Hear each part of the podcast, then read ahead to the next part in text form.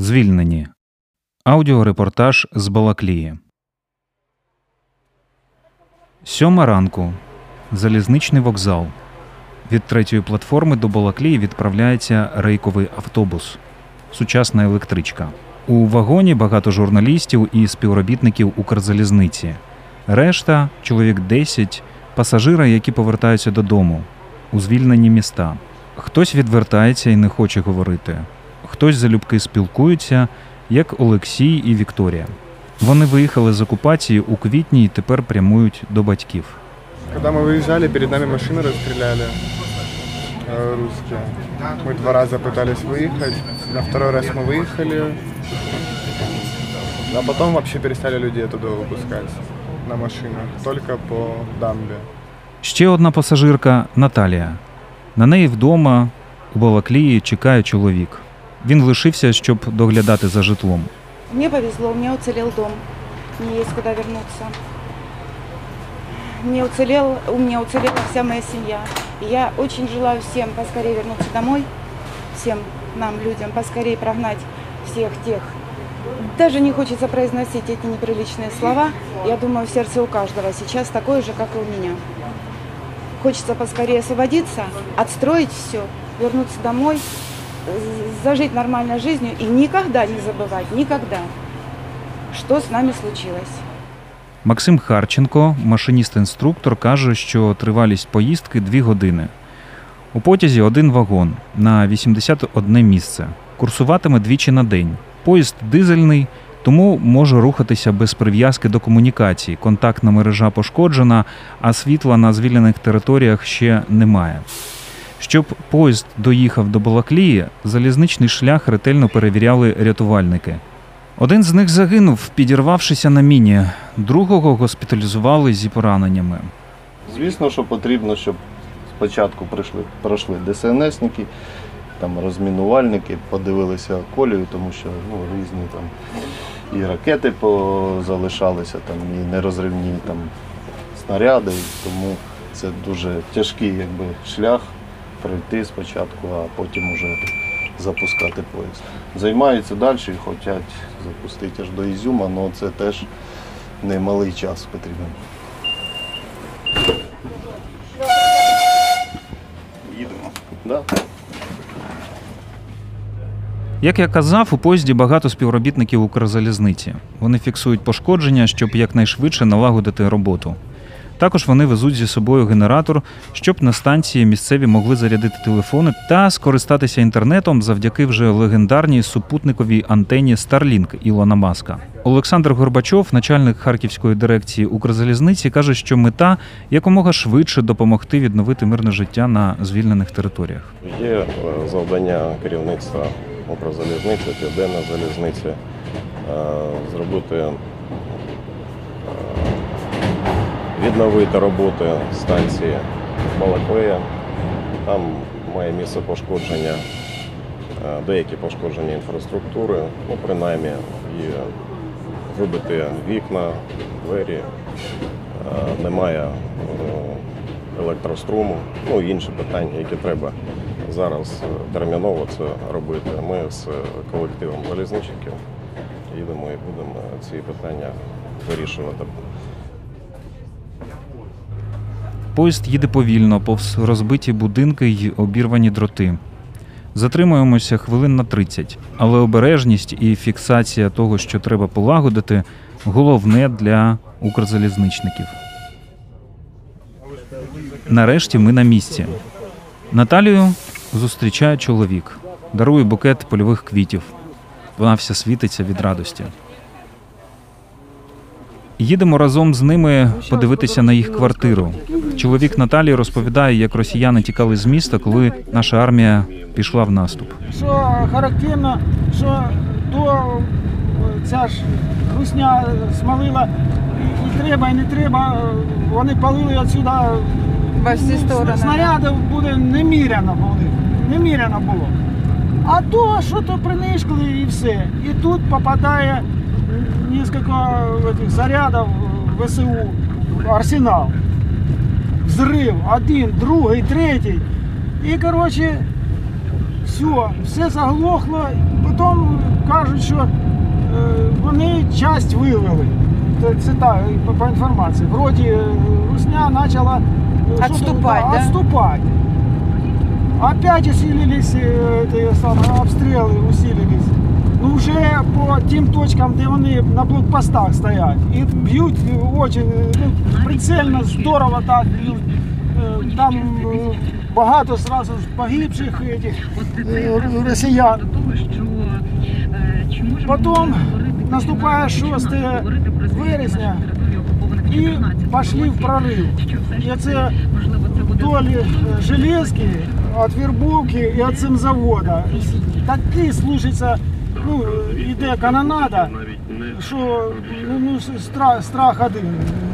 Всі, звісно, поняли, що це, це ж який-то перелом. Не так, як завжди, да? Да, да. Прийшов якийсь перелом. Это чувствовалось. И с каждым днем нарастает. И два дня тут така біготня і паніка була у рашистів, що не, те- не те слово. Ну, На ну, чому тікали? Да, Хто так на тут чому? уже Непонятно, куди вони тікали, для чого вони тікали. Їдемо обережно, адже серед трави можуть бути снаряди і міни. Сусіди машуть нам, вітають Наталію з приїздом. Ось їх будинок. У нього теж прилетіло. Вхід у перший під'їзд розбитий. Біля нього стоять чоловіки. Вони приїхали, щоб допомогти товаришу забрати речі і подивитися, чи можливо щось відновити. Один з них, Олександр, розповідає, як вони ховалися під час наступу. Взагалі, весь час окупації вони жили в підвалі, адже обстріли були щодня. Продукти привозили з Куп'янська.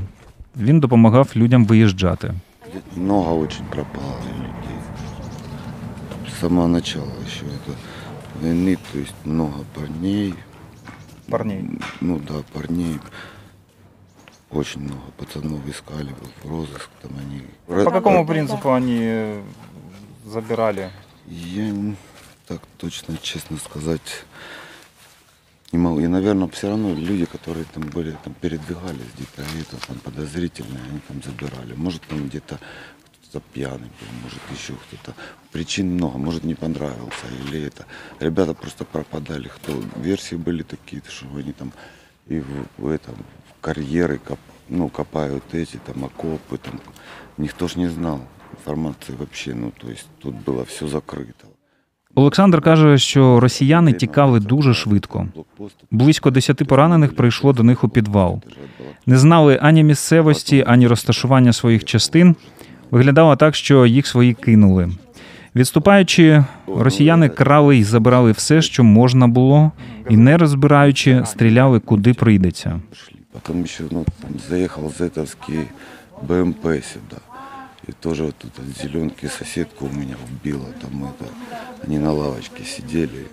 И они тупо, они, блин, наверное, чепухали. И это, тут с зеленки лупанули вот, ну, под лавочку. Там, О, этого. И убила женщину она тупо на глазах. У нее перебила там таз, там это, мы это. И что, и мы все вот так вот, и она на глазах просто истекла кровью. Ничего, ничего сделать и выйти нельзя. Ну, Наталя з чоловіком розказують, що люди масово зникали. Правда тільки відкривається. Знайдені підвали, де росіяни облаштували катівні. Перш за все, забирали тих, хто був в АТО або просто підозрілих на їх думку. Доля більшості з тих, кого забрали, невідома. Ми прощаємося і йдемо до центру міста. Місцями потрапляються зруйновані приватні будинки. Перетинаємо розбитий міст. З обох боків блокпости окупантів. І, як кажуть у народі, зроблені вони з гівна й палок, з гілок, цеглин і мішків з будматеріалами, які вкрали з місцевого промислового підприємства. Чим ближче до центру, тим більше потрапляється розтрощених будинків. Біля міськради літні люди чекають на гуманітарну допомогу. Поруч стоїть поштова машина, біля якої збирають та видають посилки. Відділення поки не працюють. Взагалі нічого не працює, адже нема ні світла, ні води. Місто лише оговтується, йому потрібен час. Під час окупації воду набирали із річки, розповідає Микола Ганжа. Він жив у Харкові, приїхав до Балаклії 24 лютого, адже тут лишилася мама. Так і знаходився тут до звільнення. не випустили. У нас тож бабуся, вона лежача. Дуже погано переносить їзду. І ми вернулися. А потім то місто закривали, то не відкривали, а в сторону Росії ми вже не виїжджали. А чим мотивували? Чому вони не пропускали? Що казали? Ну, мотивували тим, що бойові дії йдуть зі сторони Комсомольська.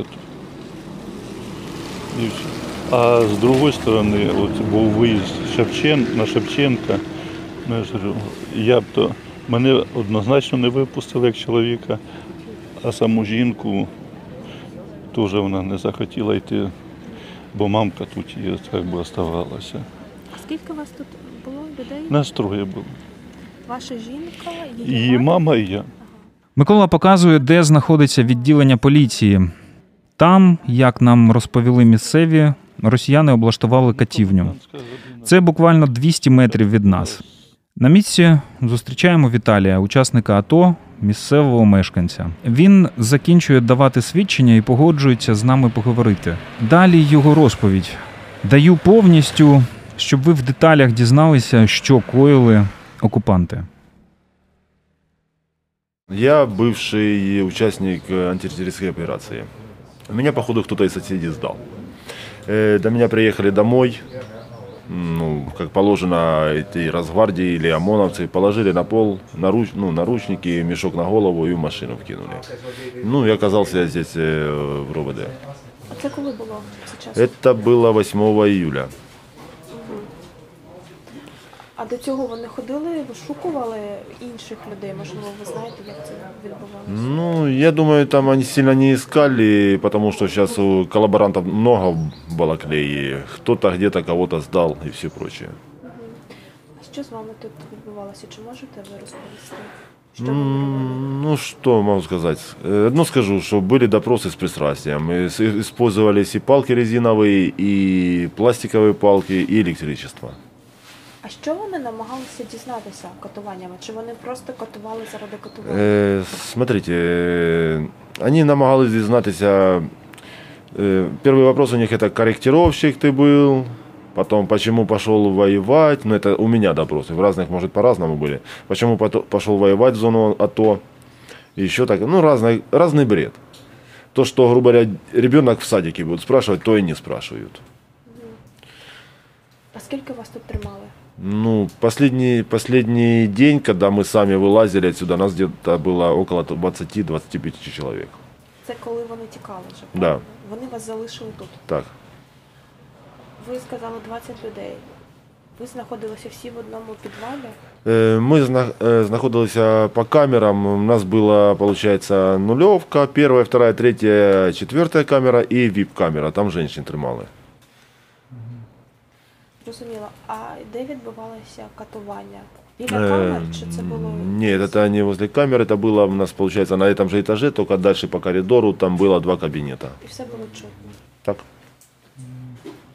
Вы, вы не успели выехать, когда началось вторжение? да? Э, смотрите, ну как, я сначала не выезжал, потому что, ну, тут здесь родители, жена, теща, никто никогда не хотел выезжать, и мне пришлось оставаться. А когда уже, ну, как говорится, чуть-чуть клюнул петух, э, выехать уже все было закрытое. Тобто я правильно розумію, що ви тут провели два місяці? Так. Вони вас тримали просто так і катували два місяці, так? Э, катували меня три дня, вот, три раза водили на допрос, а тримали два месяца. А чому так довго нічого не, не таке? А у них же законов нету. А вот среди тех, кто был вместе с вами, вы же наверняка знаете какие-то истории, кто эти люди были, кого задерживали? Ну, были и просто прохожие, были по наводке коллаборантов, что типа он э, где-то что-то украинской армии помогает. э, И были много тоже с зоны АТО людей. Было много людей и разных. Ну, Просто-напросто даже было просто на- нарушение комендантского часа. Тобто, якщо навіть порушив, і тебе навіть сюди Да. забрали. А жінок за що затримали? М, Вот то же самое. Я маю на увазі, чи були учасниці бойових дій, чи це були Ну, за это я не знаю, потому что они вообще отдельно сидели. Мы их вообще не видели. Так как э, мы возле камерами чуть-чуть так общались, а, мы хоть знаем, что кто, кто за что приблизительно сидит. А от жінки вони за закрытой дверью дальше сидели. А, я спитаю таке питання, можливо, ви знаєте, це неприємне питання, але Чи знаєте ви про випадки зґвалтування? М, Честно, не знаю. Э, Я вот сегодня только услышал, что вроде бы где-то было здесь, но я не слышал до этого ни разу. Ну, скорее всего, было то, ш- то что ну, это не люди, грубо говоря. Ну, ну я маю на увазі, що тут ви про такі випадки от безпосередньо Ну, тут не В камере бачили. я не слышал и не видел. Ну, то, что нас никуда ж не выпускали, мы сидели все время в камерах. А хто з вами, ну, в лапках, е, скаж, скажімо, працював? Хто ці люди були? Що ви- Или ОМОН, или Росгвардия, или еще Тобто це какие-то. росіяни були? Да. Ну, скорее всего, были, была такая у нас намек, то, что были по разговорам слышно и туинцы, ингуши, и россияне. Можливо, вони коли до- ходили до камери, що вони казали, я не знаю, чи годували вас їжею нормально? Е, с- Їжею нормально не годували, это точно. Бу- е, Питание было так, грубо говоря, два, э, два раза в день, и то какой-то каша. Такая, Тільки каша і все. да. И бывало, что и даже с сутками не ели. Типу вас котували ї... Ну голодування. как, ну не котували, может быть, я не знаю, что За- здесь просто случ- за- случилось. а. Це якраз таки випадок котування за законом, я маю на увазі, що це просто Было просто такое, что здесь до них, получается, во двор, нас по разговорам их, что прилетел снаряд и разбил кухню. И вот это, может быть, за этого не было. Мы что, не знаем, что тут творилось на улице? Мы как в камерах сидели, так и сидели. такі дні, коли ви добу не їли. Э, Ну, при мне два раза не было. Зрозуміло. Що вони у вас скрали? Э, Смотрите, с дома у меня забрали три телефона, ноутбук мой и флешку. Насколько я знаю, они сначала, когда при- да, ну, забирали, говорили, что типа мы их проверим. Ну, так как э, до сих пор здесь их и не обнаружено мис- э, мясцевой полицией, то, скорее всего, они уже у них там дома где-то. Тобто ви їх не повернули собі ніяк? Нет. Я единственное, при, когда мы уже отсюда уходили, нашел только единственное свой паспорт, слава богу. А вони забрали у вас паспорт? Так, э, в каждого забирали, кто сюда приезжал, в каждого забирали паспорта. Некоторые люди не нашли паспорта. Вот тоже человек ходит, только что интервью дает, он тоже э, не нашел паспорт свой. Я ще хотів вас спитати, вибачте за це питання. Е, якщо ви можете відповісти, чи знаєте ви щось про вбивства тих, хто тут знаходився? Ну, слухи ходили. Слухи ходили, но доказывать я не буду, потому что я это не видел. Но слухи были об этом. А людей, які були з вами у камері, як часто їх допит... катували, допитували? Ну, од- одного знаю, аж семь раз допытывали. А що до нього, м, в якому він стані повертався, які там може Ну розповідав? как, еле в камеру за- затягивали его. Весь синий, ну, электричеством, Его было, понятно. Да? Просто фізично били, правильно? Физичное, ну, физичное электричество. Вот это в них самые две такие катувальные машины, грубо говоря. Вибачте, А електрика це з чим саме? Тут Э, магніт чи що? Есть, э, ну, по-армейски, там, не знаю, ТАП-17, но только увеличенная версия, она вы- вырабатывает как динамо мо- электричество. И вот в ней они крутят. І там дуже великий е, напруг. Да? Ми запитуємо в слідчого про інші випадки катування та можливі вбивства. Він каже, що про це зарано говорити, але попередньо є інформація про поховання на міському кладовищі. У криміналістів попереду дуже багато роботи. Повертаємося до центральної площі. Колега з Грузії каже, що неподалік є кафе, де готують пиріжки і можна випити кави. Йдемо туди, щоб побачити, як в таких умовах працюють люди і готують їжу. То там, то тут сліди від прильотів. Проходимо вздовж спаленої машини зі зеткою. Підходить чоловік. Розповідає, що через блокпости окупантів ходити було небезпечно. Спочатку перевіряли, чи є патріотичні татуювання. Пізніше напряму вимагали приходити з речами, щоб вступити до лав окупаційної армії. Зараз, за словами чоловіка, головне терміново починати ремонт і відновлювати інфраструктуру, інакше перезимувати буде вкрай важко. Самые основные это стекла, окна, трещины в стенах, крыши. Мне Вот у ее в доме нет крыши, двухэтажный дом. И стекол нет. Эти- Зимоваться абсолютно нереально, потолки уже валятся, дожди, дожди идут каждый день. Самое плохое, что крыши. Если бы, когда крыша не повреждена, можно все ремонтировать и жить дальше. А ну, когда крыши нет, или ну, Проблемы с крышами. Це Вот. багатоквартирні будинки? Да, да, да, именно что многоквартирные, двух и более этажей. Рушимо далі, та незабаром натрапляємо на те саме кафе. Називається Вєтірок. Вєтірок. На дверях написано, що тут можна купити пельмені, вареники, пиво. Усередині близько п'яти столів зі стільцями. На барній стійці на тарілках гарячі пиріжки з картоплею, рисом і яйцем, вишнею, капустою.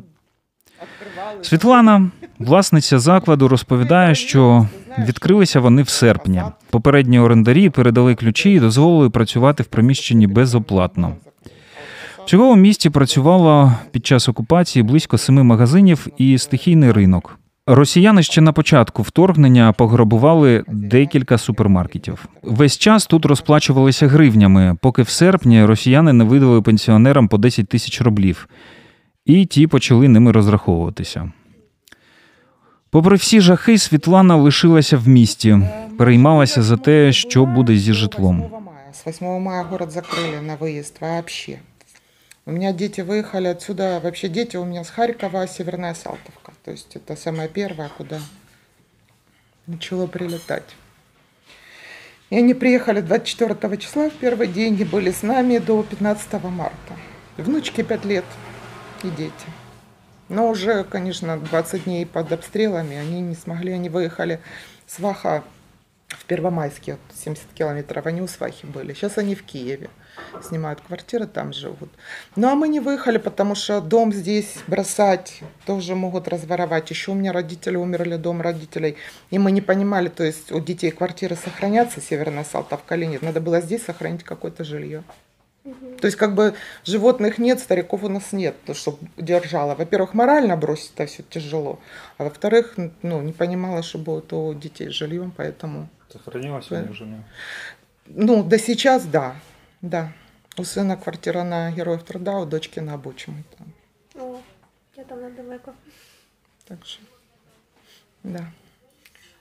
А скажіть, будь ласка, а якось онука реагувала, коли вони тут були? Отвлекали телефон, там, ну, в подвалах мы и в час ночи, и в 12 ночи спускались, отвлекали, но тогда еще была связь, могли закачать там какие-то, еще интернет был, могли закачать, ну, этот э, Wi-Fi, закачать какие-то мультики, вот, э, отвлекали так ее в подвале. Ну, она это понимала.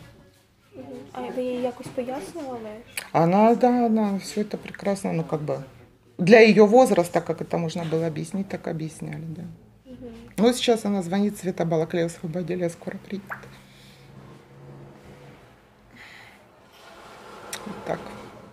Как-то так. Вона радіє, що звільнили. Да. А як діти? Чи планують повертатися? Ну, пока нет, потому что, ну, сад закрыт в Харькове. Работы как таковой тоже, ну, дети потеряли работу. Онлайн они сейчас там чем-то занимаются. Дочка хорошо владеет английским языком, ведет частные уроки онлайн. Вот. Э, Зять возвращался в Харьков на полтора месяца. Но опять же начали сильные обстрелы, опять он к ним в Киев уехал. Сын тоже в Киеве. А скажіть, будь ласка, ось про, м, про освіту цікаво.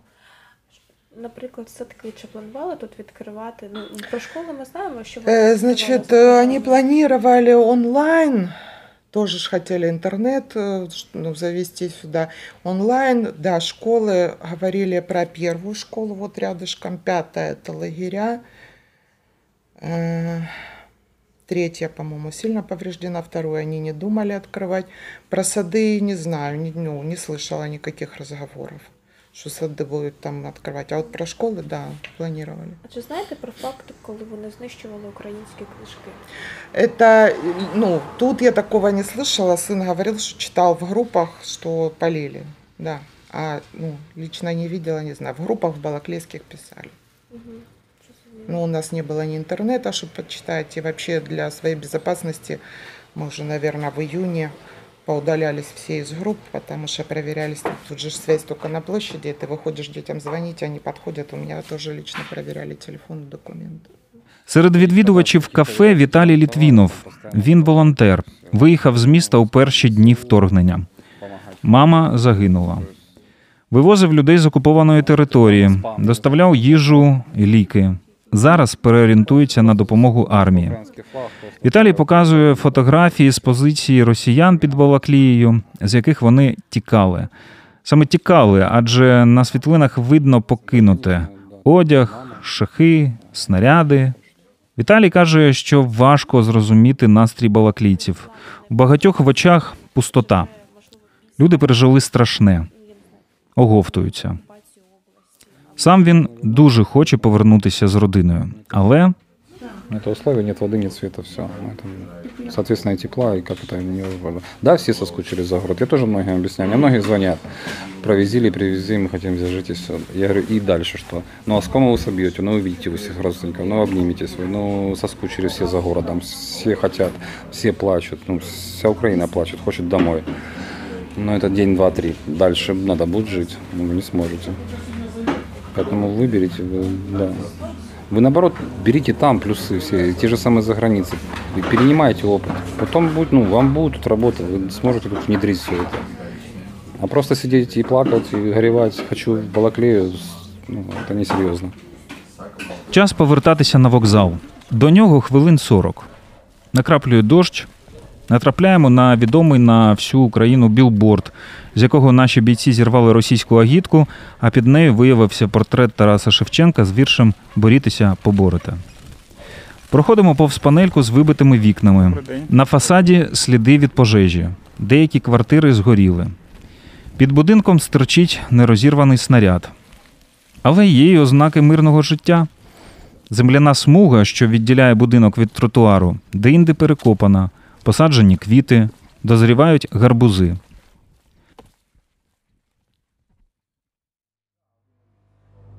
Ось і вокзал. Співробітники Укрзалізниці прибрали розбите скло, затягнули вікна плівкою, працює генератор, місцеві заряджають телефони. Під'їжджає поїзд. Поїхали. Я вглядаюся в темряву за вікном і думаю про побачене, про безглуздість і нелюдяність ідей, які так хотіли насадити нам росіяни. Завтра буде новий день. Мої колеги разом з іншими журналістами поїдуть до Ізюма і побачать масові поховання наших військових і цивільних. Сотні могил із розстріляними, закатованими або тими, хто загинув під обстрілами.